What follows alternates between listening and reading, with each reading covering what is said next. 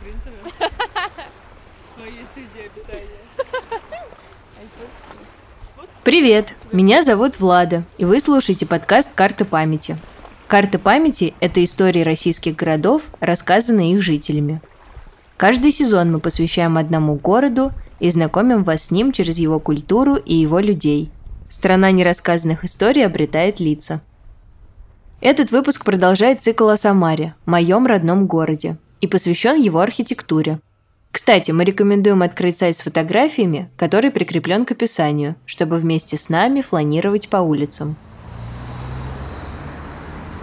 Подкаст мы начали записывать в прошлом мае. Первый эпизод был о поволжской кухне, но вышел под другим названием. Ссылку дадим в описании. Нам потребовался год, чтобы собраться с силами, переосмыслить концепцию подкаста придумать новое название и двигаться дальше. За этот год вообще много всего произошло. Мы успели окончить университет, устроиться на работу и уволиться, влюбиться и разлюбить. Да чего уж говорить, мир перевернулся. Как и многие из вас, в последние месяцы мы чувствовали себя отчужденными от тех ценностей, которые еще недавно казались нам безусловными. Но чем сильнее становилось наше разочарование, тем острее мы ощущали потребность в единении, в поиске чего-то общего для всех нас, того, что сможет дать надежду, поможет изобрести себя заново. И в итоге решили продолжать делать подкаст о родных местах. Не знаем, хорошо это или плохо, но так или иначе это факт. Что бы ни случилось с нами и с миром, наши корни останутся нашими корнями. Пусть кажется, что за этот год прошла целая вечность. Мы ничего не знаем о времени на самом деле. Все, что у нас есть, это миф о настоящем, прошлом и будущем. Я не помню, что делала вчера. Зато помню, как мы с дедушкой сидели на крылечке, и я готовила ему ужин из песочных куличиков. Кормила его, а он делал вид, что ел, и говорил, как же вкусно. Я храню его фотографию и некролог в своем кошельке и никогда не выкладываю его. Просто знаю, что он там, всегда рядом. Этот сложный кусочек газеты – физическое проявление памяти, моей памяти. Нам трудно представить, сколько воспоминаний хранят в себе самые обычные вещи и предметы.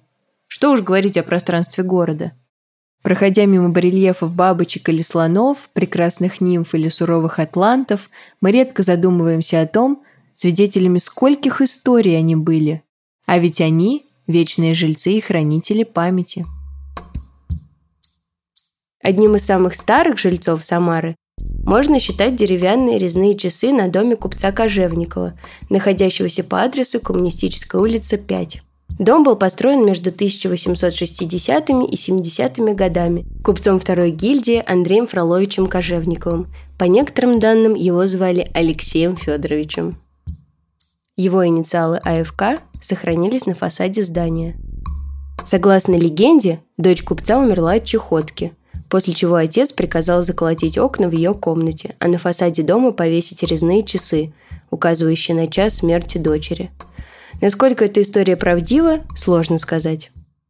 Есть э, данные архивные, вот Игорь Махтев, местный краевед, э, он исследовал э, как раз там по датам смерти, по всему этому ну, вполне правдоподобно. Не знаю, действительно ли часы отображали на вот этот вот час, э, время и так далее.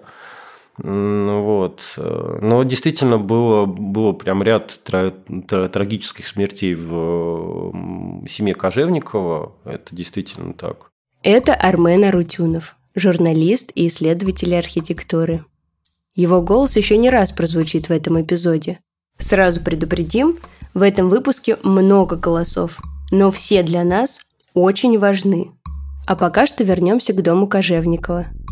Игорь Махтев в одном из постов ВКонтакте в группе «Интересная Самара» писал, что 18 июля 1880 года старшая дочь Кожевниковых погибла. В метрической книге Петропавловской церкви в графе «Причина смерти» запись «Убита нечаянно половой доской при постройке дома», на следующий день от нервных колик умерла ее шестимесячная сестра. Может, не все совпадает, может, не все так точно, как э, это описывается в литературе. Но все вот такие вещи, они... эм, Это же часть городского фольклора в конечном счете. То есть это все с, э, делает город, э, любой город уникальным и не похожим на другой. Да? То есть тут какая-то какая идентичность местная. Городскими легендами окутано множество зданий Самары. Одной из лидирующих позиций по количеству легенд занимает дача со слонами. Помню, мне еще родители в детстве рассказывали, что у купца Головкина была дочь, которая серьезно заболела. И вот слоны были ее предсмертным желанием. Ну, во-первых, нужно сказать, что такое вообще дача со слонами, наверное, подробнее. Это дача купца, мецената, художника, археолога, краеведа, в общем, всего на свете Головкина. Один из, наверное, самых современных людей начала 20 века в Самаре, человек, который, вот, живя в провинциальном городе, очень хотел жить вот, там, как в столице или как в Европе. Соответственно, все вокруг себя делал, под, подгонял под это все. Там, я не знаю, он один из основателей художественного музея Самарского, то есть э, коллекция в музее художественная благодаря ему возникла.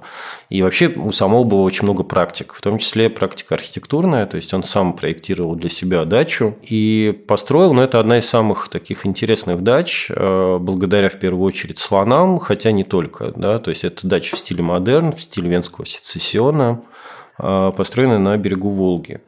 И в комплекс дачи, кроме самого здания и вот двух слонов, которые видны с фарватера Волги, есть еще скульптура женская. И вокруг нее как раз ну, куча легенд за последние 30 лет придумали. То есть э, там одна была про то, что это значит, памятник э, покончившей с собой дочери Головкина, которая там из-за там, неразделенной любви, значит, она там утопилась.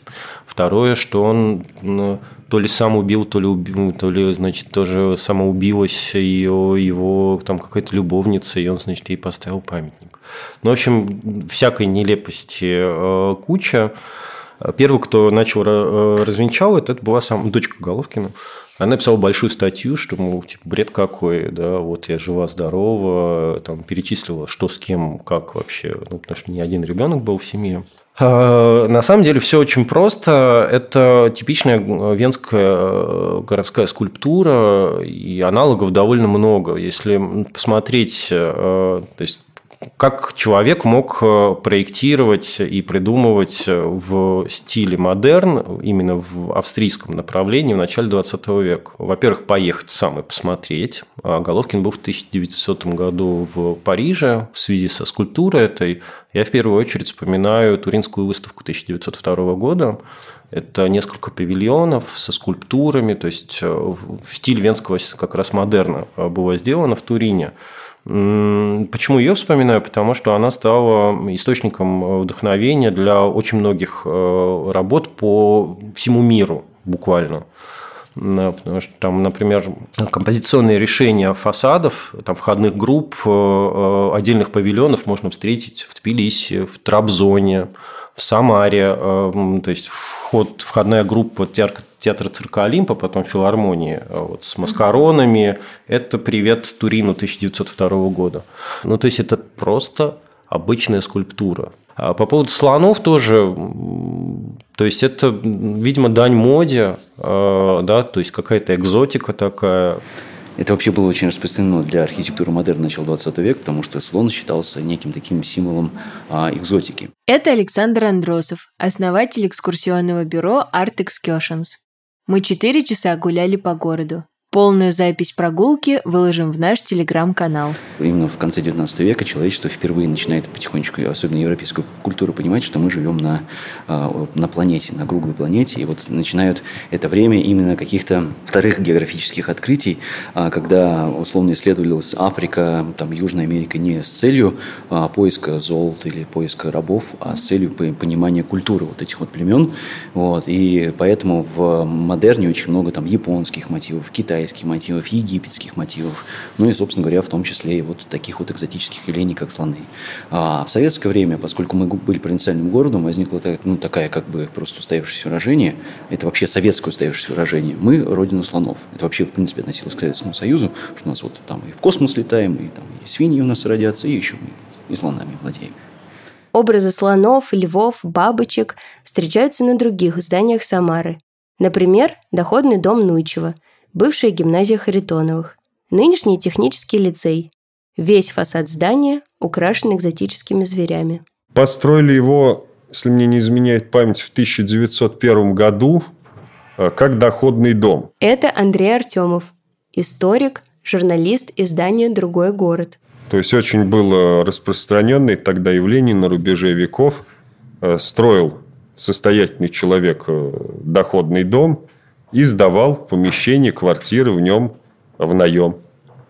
Получал за это свой доход, свою ренту, ну и, в принципе, на это жил. Э, в данном случае вот этот доходный дом строительного подрядчика Нуйчева, он был сдан первый этаж русскому крестьянскому поземельному банку. То есть там на первом этаже сидели банкиры, а верхние этажи были отданы э, гимназии сестер Харитоновых. То есть было учебное заведение. А в советское время там был рабфак, рабочий факультет, а тоже какие-то школы. Ну, то есть, вот этот вот, э, так скажем, учебный стержень, который был заложен в дореволюционные времена, он так сохранялся и сохраняется по сей день. Ну, здесь любимые бабочки, слоники, вот это все. Самар же она родина слонов, как, как известно. Шутки шутками, но очень большая концентрация образа слона на никак не связанной с родиной слонов. Слоны встречаются не только на здании техучилища и дачи Головкина, их можно встретить также в фойе электротеатра художественный.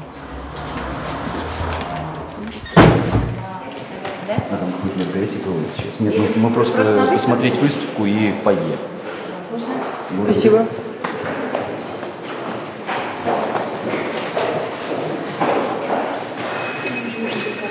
Да, ну и, собственно говоря, вот в этом здании сохраняется э, оригинальное дореволюционное фойе, которое было оформлено к открытию этого кинотеатра в 1913 году. И оформлением этого зала занимался самарский фотохудожник, причем у нас было очень много фотографий. Вот, но вот был один единственный человек, который говорил, что он не фотограф, а именно фотохудожник.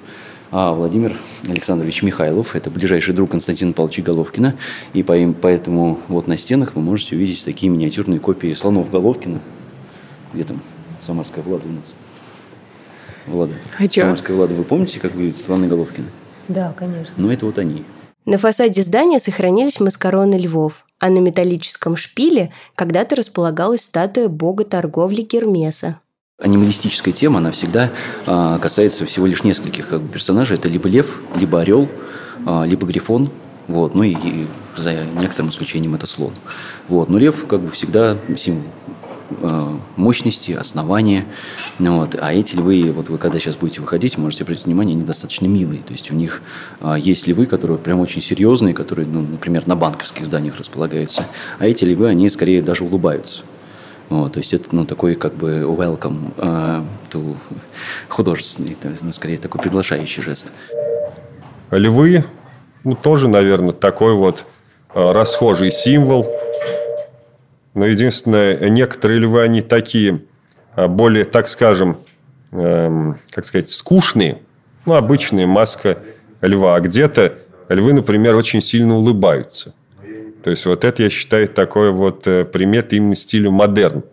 Как более такого легкого, воздушного, э, более современного. То есть, вот улыбчивый такой лев есть э, с улыбкой до ушей, как у Джокера. Например, на доме Шахабаловых улица Венцк, 55, он же дом с Атлантом. Если присмотреться, там очень широкая улыбка.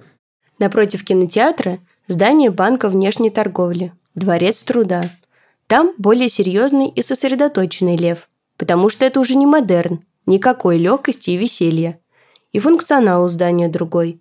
Помимо львов присутствуют также барельефы с античными мотивами – надпись «Дворец труда», как вы понимаете, она вступает в некоторое противоречие с, с вот этими барельефами. Потому что, когда мы произносим два слова «Дворец труда», у нас воз, должны возникать образы таких доярок, э, ударников труда, там, мощных таких мастеров, кузнецов. Однако здесь располагаются какие-то полуобнаженные юноши и девушки. И с точки зрения советского обывателя, ну, прямо скажем, какая-то срамота, э, срамота здесь творится. И каким-то чудом эти барельефы не сбили в советское, в советское время. Вот, они дошли до наших дней. И эти э, э, барельефы, они тоже отображают сцены из античной жизни. С правым сюжетом все более-менее понятно. Вот это вот крайняя левая фигура, которая стоит э, с вот этой, э, как вы сказали, молотком. А, это э, Меркурий, он же Гермес, бог торговли. Он стоит в крылатом шлеме. Да, точно. Вот, и у него на плече лежит кадуцей. В кадуцей это жезл Меркурия, это металлический жезл, который увит двумя крылатыми змеями. И по легенде, по мифам, а, вот именно с помощью вот этого кадуцея Гермес мог открывать врата подземного мира. Ну, то есть, э, поскольку конец 19 начало 20 века – это время, когда э, европейская культура от христианства, ну, на волне вот этой технической цивилизации съехала в понимание э, того, что где-то есть мир потусторонний, поэтому спиритические сеансы, медиумы и все прочее – это просто люди, которые гребли бабло лопатой в тот период времени. Поэтому вот этот вот символ, который позволяет проникнуть э, в мир мертвых именно не в христианском понимании ада или рая, а именно как какое-то подземное царство, где с этими душами можно ну, созвониться условно. Вот это э, тоже было очень популярным. И Меркурий, ко всему прочему, это бог э, не только торговли, это бог путешественников и бог дипломатов. Если вы обратите внимание, практически любой э, геральдический символ э, дипломатической миссии, он будет содержать кадуцей. То есть это жертвоприношение Меркурию. А, к его ногам склоняется девушка, на голову которой из рога изобилия вот, а рок изобилия это э, Зевс, э, там долгий период времени, он там на каком-то острове в младенчестве жил, его там, э, его мама спасла, чтобы э, батя его не, не, не убил, вот, и Зевс жил на острове и питался э, от козы. А. Его вскормила коза.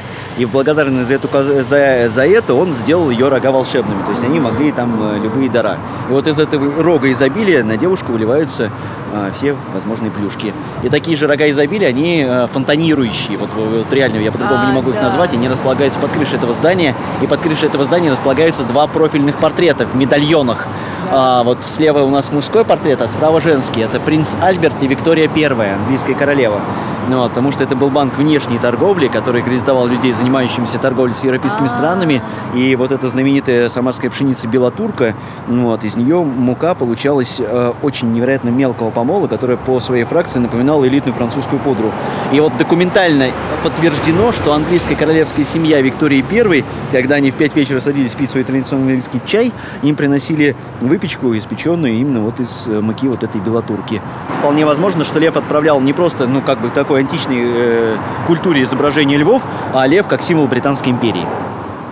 На улице Куйбышева, бывшая дворянская, помимо здания Дворца труда и электротеатра художественный, есть много других примечательных памятников культуры. Изначально улица была практически нежилой. Это единственная улица Самары, которая напоминает европейский город, потому что плотность застройки здесь такова, что все здания образуют единый неделимый фасад. Здесь располагалось дворянское купеческое собрание – собрание казенных служащих, а еще 8 банков и много других культурно-исторических объектов.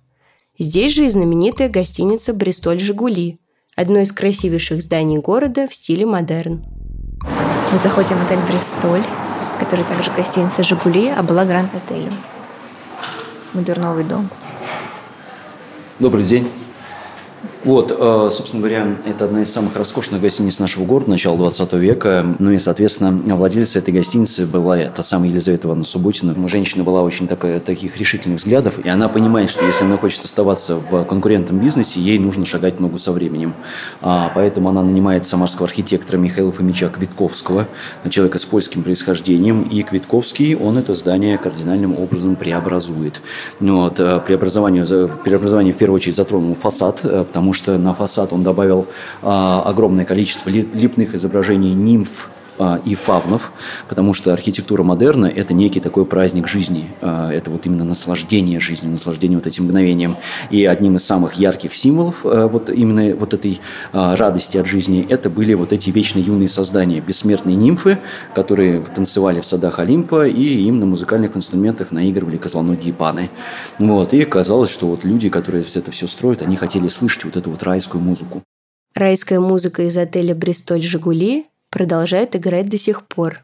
Согласно легенде, в 1909 году На балконе отеля «Жигули» Федор Шаляпин устроил импровизированный концерт для прохожих.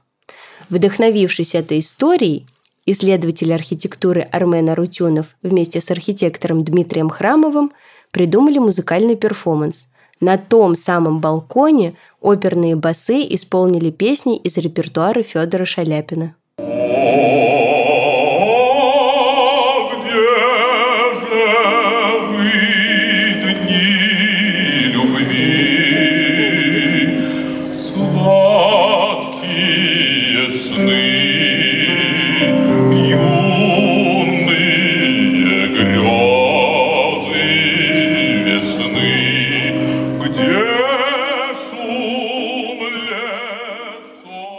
Это было просто действительно незабываемое событие, потому что очень э, маленькая улица, когда нет машины, она очень тихая, и вот эта акустика, она работает просто фантастически. Первая владелица гостиницы «Бристоль Жигули» Елизавета Ивановна Субботина в девичестве Шихабалова была замужем за купцом первой гильдии Андреем Андреевичем Субботиным, который славился своей благотворительной деятельностью, Согласно легенде, Елизавета Ивановна подарила в качестве свадебного подарка для своей дочери дом, нынешний дом Субботиной Мартинсон. Так он и значится в реестре объектов культурного наследия, хотя краеведы и историки предпочитают его называть домом Субботина Маркисона, так как изначально владельцем дома был Давид Маркисон или Маркинсон. После того, как его приобрел купец Субботин – Здание было реконструировано по проекту архитектора Квитковского, и сейчас это неоготический особняк с элементами модерна. На фасаде здания есть два маскарона в виде девушек, и если верить легенде, то это образ бывшей хозяйки дома. Хотя многие исследователи, в том числе и Армен Арутюнов, утверждают, что такие барельефы можно было вполне себе встретить в Венском парке – я не до конца э, не, не понимаю. Ну, знаете, бывает в литературе встречаются какие-то вещи, когда нужно искать источник. Ну, то есть, почему Субботина? Да, то есть действительно ли это подарок э, дочке от купца Субботина этот э, дом или нет? Надо начинать с этого. А, тоже то же самое, как и с дачей со слонами, вот эти два маскарончика с боков. Это тоже привет Вене, Многие провинциальные города э, почувствовали бум, э, ну, развитие в конце XIX века. Это Ирина Свиридова, директор музея модерна. И Самара не была исключением, потому что в Самаре э, начали как-то более активно торговать хлебом, торговать зерном. И э, благодаря этому появилось довольно много купеческих семей, ну, которые были там купцами первой гильдии во втором, там, в первом втором поколении, и которые, в общем, это ну, купцы, это, по сути, предприниматели, это как бы новая такая прослойка общества, которая появилась там, на самом деле, во второй половине XIX века только. А, и, соответственно, они как, э, ну, как это одна из таких версий, я, к сожалению, точно прям не могу сказать, э, о чем думали купцы, но как будто бы одна из э, идеей была, в общем, показать вот эту принадлежность к новому сословию. И принадлежность была и через постройку в новом стиле, в модерне а, зданий, которые им принадлежали, то есть и особняки и так далее. А вся социальная инфраструктура города, она находилась исключительно, формировалась за счет частных вложений самарских купцов, потому что люди были глубоко религиозными, это никакого отношения к, той современ... к тому современному православию, которое есть сейчас, не имеет имеет. А, люди э, жили в парадигме того, что если Господь Бог вам дает удачу, то этой удачей надо только поделиться своими, э, ну так скажем, окружающими. И вот э, такая простая истина, не скудеет рука дающего, она очень хорошо работала. Поэтому все богадельни, странноприимные дома, гимназии, ну, соответственно, церкви, мощение дорог, освещение улиц, это все э, э, финансировалось исключительно из э, как бы частных, частных пожертвований. Вот, меценатство, оно не вызывало не то что удивления и там, или уважения, это было как само собой разумеющееся. В Самаре было много знаменитых купеческих кланов. Шихабаловы, Субботины, Курлины, Аржановы. Все они были щедрыми благодетелями. На их деньги строились приюты, богадельни, школы, больницы – развивали благоустройство города – промышленность. Ну вот, Антон Николаевич Шахабалов, э, один из основателей этого клана, у него было два внука, Павел и Петр э, Ивановичи Шахабаловы. Вот, э, их отец Иван Антонович Шахабалов, к сожалению, в 1891 году скончался от эпидемии холеры, которая свирепствовала в нашем городе. И вот Антон Николаевич Шахабалов как бы взял воспитание внуков на себя. И вот Павел Иванович Шахабалов, он был прекрасно образованным человеком и очень вдохновлялся примером Павла Третьякова из Москвы, который э, много лет коллекционировал предметы искусства, картины, а затем открыл бесплатную городскую э, Третьяковскую галерею. И он очень хотел повторить это, этот момент, но уже в Самаре, поэтому он э, вот построил вот это здание. Это единственное здание, где у нас представлены атланты.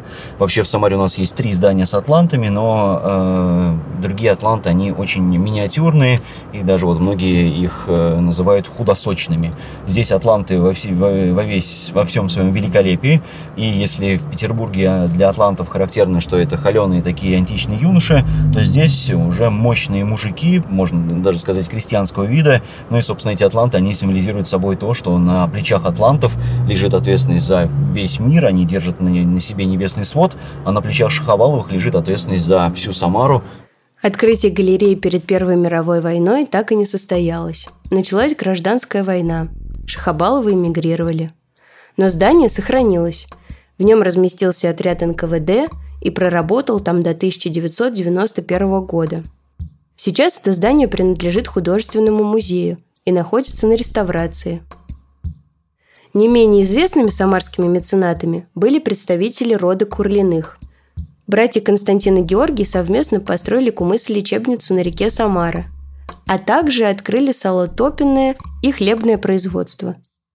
Сын Георгия, Александр, член Совета общества взаимного кредита, председатель биржевого комитета, классной городской думы – председатель попечительского совета коммерческого училища, попечитель общества слепых, детских приютов, член губернского попечительского комитета о тюрьмах. В общем, всех его заслуг не перечесть. В 1893 году обвенчался с купеческой дочерью Александрой Журавлевой, для которой он построил особняк, нынешний музей модерна. Архитектором выступил Зеленко.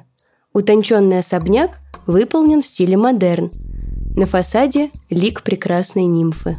Как гласят легенды, это и есть образ Сандры Курлиной. Вообще особняк э, был построен в 1903 году по проекту архитектора Александра Зеленко для молодой семьи Курлиных. Курлины были купцами, торговали хлебом, были, в принципе, довольно известной семьей. И по одной из легенд это такой э, свадебный подарок Александра Курлина своей молодой жене Сандре Курлиной. А, но это одна из легенд, потому что общем, поженились они за несколько лет до того, как сюда, сюда заехали. До этого они жили в другом доме. И особняк был построен в модном в то время стиле модерн, потому что, в общем, а, Зеленко был а, таким экспериментатором, новатором, человеком, который увлекался всем новым. И он до этого был, там, ездил в Австрию, конечно, изучал австрийский стассион, австрийский модерн.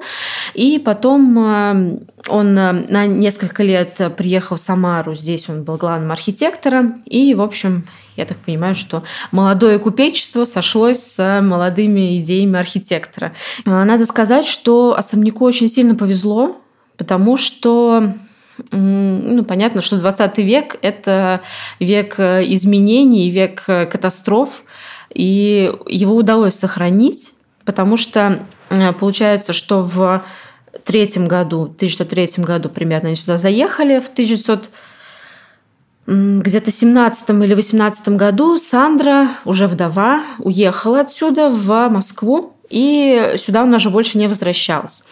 И здесь, э, по сути, все, вот все, что можно было э, представить в 20 веке, в общем, все здесь было. Потому что э, в 18 году Самару занимают белочехи, э, чешские легионеры, гражданская война, и именно здесь располагается их вот штаб. Считается, что э, здесь белые расстреливали красных, потому что здесь находился их штаб, и в подвале у нас действительно есть такая мемориальная зона, стена с выбоинами от пуль, Даже в советское время до 91 года была табличка о том, что вот здесь были замучены.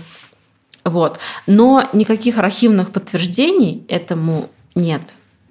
Вот. Потом э, какое-то время располагается кружок анархистов, э, тоже небольшое количество времени, разные, э, разные учреждения, музей гигиены, отдел народного просвещения.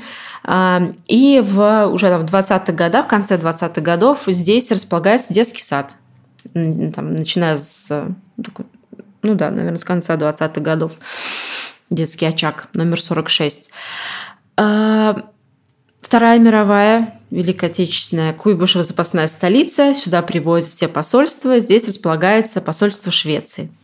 Шведский посол, который приезжал сюда в 95 году, он как-то там давал какие-то воспоминания, говорил, что, конечно, им досталось самое лучшее здание. Ну, это все так послы в воспоминаниях своих писали, потому что э, все посольства, которые приезжали, им все давали купеческие особняки по Самаре. В принципе, здесь у нас довольно много красивых, миленьких э, особняков. А, вот. И уже там в 1945 году, уже к окончанию войны, сюда опять э, прислали, перевели детский сад. Это тоже такая ирония, что у самих Курлиных детей не было, а большую часть вообще времени существования особняка здесь э, дети как раз бегали. Ничего из внутреннего убранства Курлиных не сохранилось. Как не сохранились и чертежи дома, и фотографии, и какие-либо воспоминания. Единственной вещью, которая была увезена Сандрой в Москву, а затем передана музею, оказалась личная печать Александра Курлина из горного хрусталя с гравировкой. Зато сохранились подлинные интерьеры, внешний фасад здания и лепнины. Одна из них над парадной дверью, вторая – на потолке в будуаре. Там нимфа представлена уже в полный рост. Она будто парит в воздухе. Говорят, это еще одно воплощение Сандры Курлиной – у нас нет э, ну, никаких там воспоминаний, записок, фотографий, ничего, что было бы, ну, как бы подтверждало бы эту легенду. А с другой стороны, э, ну, как бы модерн славится вот, этой, вот этим своим изображением э, там, девичьих головок с вот этими волнистыми, ли, волнистыми волосами. И это в основном ну, как бы типология, то есть это некое, ну, как бы некий обобщенный образ. Также, например, у нас есть легенда, что в будуаре у нас есть эта нимфа на потолке полуобнаженная. Тоже э, говорили, что это все срисовано как раз с Курлиной. Но, опять же, вряд ли э, купеческая жена позволила бы себя изобразить полуобнаженной на потолке своего будуара. Но это как бы такая одна из легенд, которые, в общем, окружают особняк э, и привлекают людей очень так активно. Может, Сандра и не была изображена на барельефе, зато, если верить другой легенде, ее дух до сих пор находится в особняке. Ну, вообще, я в музее модерна долго очень работал, с перерывами, там, получается, ну, как, не то чтобы очень долго, не 20 лет, но, тем не менее, там, для моей жизни достаточно большой срок. Это Николай Кислухин, заместитель директора Третьяковки в Самаре. Ну, короче, сколько-то лет проработал, достаточно много. И в какой-то момент я так сроднился с этим местом, и в целом вообще была совершенно стандартная практика, что там я оставался допоздна на работе, засиживался в офисе, когда уже никого нет, что-то были какие-то дела. И в целом там сотрудников не так много, остаться одному несложно. И вот что-то вечер, я остался один, а, значит, сидел в офисе, заполнял какие-то экселевские таблицы многочисленные, там эти все цифры, все это, конечно, начало меня так немножко фрустрировать, э, вот. И в какой-то момент, ну, у меня было, конечно, такое состояние, не то чтобы я как бы спал, но э, состояние такой как бы большой усталости, все время этот монитор перед глазами. И в какой-то момент э, я почувствовал, при том, что у меня только горел экран монитора, света не было, вообще никого не было в музее, кроме охранника, единственное, что но охранник там где-то далеко. Э, я вот сижу в музее, смотрю, значит, в эту таблицу, э, и четко, отчетливо слышу, что меня кто-то называет по имени, таким э, тихим женским голосом. Э, и почему-то у меня вот э, сразу в этот момент, вот прямо я услышал свое имя Николай. Так вот кто-то шепчет. И мне сразу показалось, что ну а кто еще это может быть, собственно, кроме как хозяйка дома. Поэтому я подумал, что, видимо, Курлина, она как бы что-то, о чем-то хочет со мной переговорить. А, ну, в этот момент, конечно, я не стал с ней там вступать в какие-то дальнейшие контакты. Я выключил компьютер, сохранил таблицу а, и уехал оттуда побыстрее домой. Я уж не знаю, как там охранник э, провел эту ночь, но, тем не менее, э, немножко испугался. Уж не знаю, скорее всего, это были какие-то мои такие, э, моя усталость от работы, так сказалось на мне, но вот, тем не менее, такая история у меня случилась. Совершенно серьезно говорю, вот, э, те, кто меня знают, конечно, будут, будут сказать, что я э, идиотничаю и шучу, но на самом деле абсолютно серьезная история. Я серьезно услышал свое имя, испугался и ушел. Музей модерна открылся в 2012 году. Нами призраков замечено не было. Ну, по одной из версий на общественных э, слушаниях, когда обсуждали судьбу особняка Курлиной, высказали идею, что нужно создать музей модерн. Потому что стиль важный для самарской архитектуры, и сохранилось много зданий, и вообще там Самара ну, имеет очень много памятников э, наравне там, с другими городами. И, э, в общем, после открытия в 2012 году ну, здесь действительно открылся музей модерн. Вот э, год, как говорят, ну, меня не было в это время, то есть я пришла в 2015 году. А, год э, коллеги вели по пустым залам экскурсии, то есть не было экспозиции, ничего, но а, как бы мы утверждаем, что главный экспонат – это сам особняк.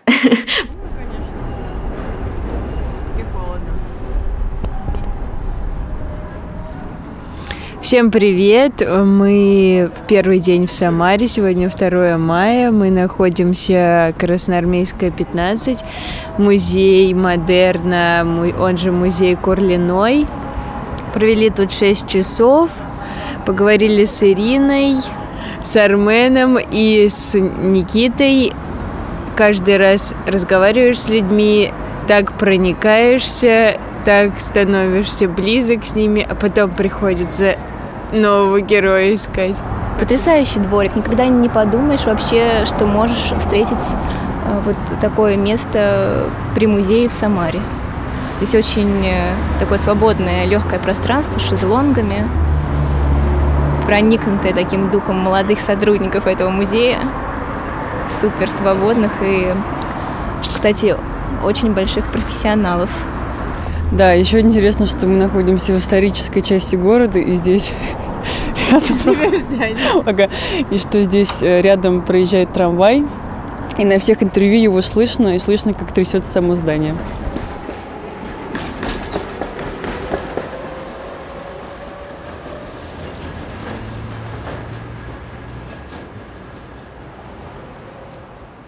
Есть такая среди специалистов в основном и ну, чуть шире, да, что это вот один из брендов города Самарский модерн. Вообще Самара, она такая, ну, как многие провинциальные города, любит придумывать себе какие-нибудь фишки, типа что-нибудь там самое-самое-самое, да, там самое высокое, там, самый высокий вокзал в Европе, самая большая площадь, на самом деле, нет в Европе, там самая большая синагога в Европе, на самом деле, нет. Вот, и там какая-нибудь, ну, вот это такой комплекс э, столицы, э, то есть город, который один единственный раз в жизни был действительно там, мог, вернее, стать столицей, это во время Камучи. И вот все время вот это вот какие-то, я не знаю, там фантомные боли, что ли, да, то есть там запасная столица, хлебная столица, еще что-то, и вот все время придумывание какого-то такого бренда. А вот самарский модерн, он относится как раз к тому ну, случаю, когда это не надумано совершенно. Это действительно уникальный комплекс зданий, Э, которые, ну, естественно, там после Москвы и после Петербурга, да, потому что со столичными городами э, там, до революции, даже несмотря на, там, на, на то, что очень богатый город был на Самара, э, было сложно тягаться. То есть это очень большое количество зданий, не всегда в чистом модерне, иногда это смешанные стили, там, историзм и вот это все. Вот. Это очень ценный пласт наследия. А, ну вот по моим подсчетам, только вот в каком-то таком более-менее чистом стиле, там больше 50 зданий, ну то есть довольно много. Вот. И ряд из них, то есть это как минимум там столичного уровня, я имею в виду архитектуры какие-то художественные качества. Ну, европейского, наверное, нет, хотя, ну, там, отдельные образцы можно, там, условно говоря, возьми дачу со слонами, переси, перенеси ее там, в пригород Вены, и никто не догадается, что это какой-то там местный купец, у которого даже архитектурного образования не было. Построил себе, а не э, там какой-нибудь, я не знаю, там, Ольбрих э, решил забабацать венскому купцу там, виллу. Да? Вот, поэтому это, да, это очень крутой такой э, пласт, и то, что стоит в этом городе развивать, ради чего стоит сюда ехать, э, для тех, кто интересуется действительно там, архитектурой, средой. Еще один значимый дом, выполненный в стиле модерн – особняк купцов Матвеевых, расположенный по адресу Молодогвардейская, 69. Он был построен в 1910 году по проекту архитектора Дмитрия Вернера. Э, Бузлукские мещане, по-моему, они были, или купцы, я не помню. Здесь на доме можно увидеть монограмму владельцев БР «Братья Матвеева». Ну э, вот, вот это как раз очень часто э, вот этот символ, вот колесо с крыльями, а, оно как раз обозначает какую-то купеческую принадлежность. Э, то есть, с одной стороны, это крылья Меркурия или Гермеса, да, то есть покровителя торговли и дорог ну, соответственно, колесо и крылья. Сейчас на первом этаже особняка Матвеевых находится рюмочная Боря. По окончании нашего интервью мы там пили пиво с Арменом.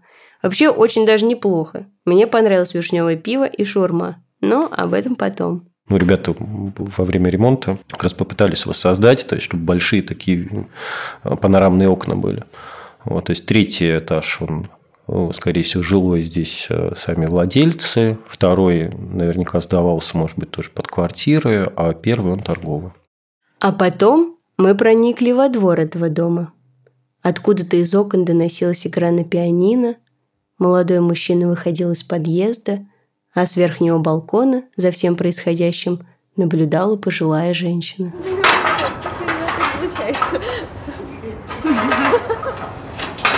А, тут... Дебилы, да. А, извините, Но мы можем... Ну, ну, что вы хотели, да? Ну, мы просто... Ну, вот расскажите, как у вас там вообще все обустроено, и вообще, как вам жить в этом здании. Ну, и когда фонд. вы приобрели квартиру? Года два-три назад, наверное. А вы специально в этом здании хотели жить? Ну, понравилось, да. Это, да, кстати, То есть это... Здание. Да. Так. Да, модерн. Ну, это родители выбирали. Ага. Они архитекторы. Ага. Им понравилось больше. Вот, а так вот то, что вот, э, вот этот балкон ага. большой, вот же. Это ваш? Да. Да? А у вас родители не дома? Нет, они в другом месте живут. А родители тоже здесь жили до вас или нет? Нет. Здравствуйте. Вы на экскурсию? Нет, нет. По Мы вообще исследуем да, старые дома городские. Нет, это бабушка. А, бабушка. Да, и хотели пообщаться просто с кем-то из местных жителей. Ладно. Это интересно, я согласна с вами. А? Это интересно. Это интересно. Вы сама с кем? Нет, ну я да. Девочки из э, Москвы. Да. Как вам, как вам этот дом? Нравится ли вам здесь жить? Может быть, вы сталкиваетесь с какими-то трудностями? Ну, район хороший, конечно. Центр города. Вот все под рукой. Больше волнует то, как за ним следить надо. Вот, а расскажите, много ли за ним нужно следить? Ну, он рушится. За ним очень даже пригляд нужен, ремонт основательный. Вот видите, наверное, конец балкона? Да. Ну вот, уже одно это. Ну, высота 4,30. Это тоже хорошесть такая. С оборотной стороной медали есть. А потом мы проникли в дом. Ну, просто посмотреть. Нет. Куда ты нажимаешь?